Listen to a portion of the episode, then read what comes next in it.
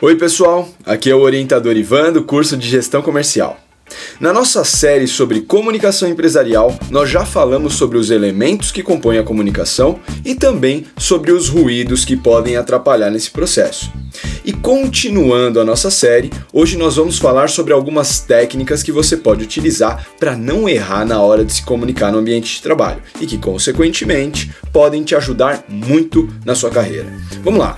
Primeira coisa, quando você passar uma mensagem para as pessoas, preocupe-se em pedir feedback daquilo que foi passado, ou seja, um retorno dos receptores para se certificar de que eles entenderam o que você falou. É o famoso: escuta, ficou claro o que eu disse? Você tem alguma dúvida? Fazer isso vai te livrar de qualquer mal-entendido, entre outras coisas ruins.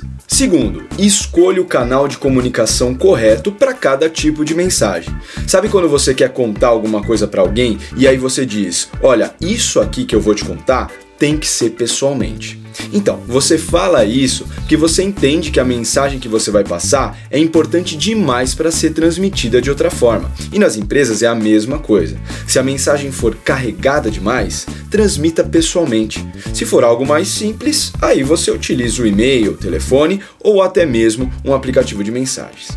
Terceiro, nas empresas, assim como na vida, as pessoas têm níveis e formas de conhecimento diferentes. Então, passar uma mensagem para o diretor da empresa pode não ser a mesma coisa que passar uma mensagem para o estagiário. Então, nesse caso, o que você precisa fazer é ajustar a mensagem que você vai transmitir de acordo com quem vai receber. Ou seja, nada de ser muito técnico com quem tem menos conhecimento e nem muito superficial com quem tem mais conhecimento. Quarta e última coisa, cuidado com as interrupções.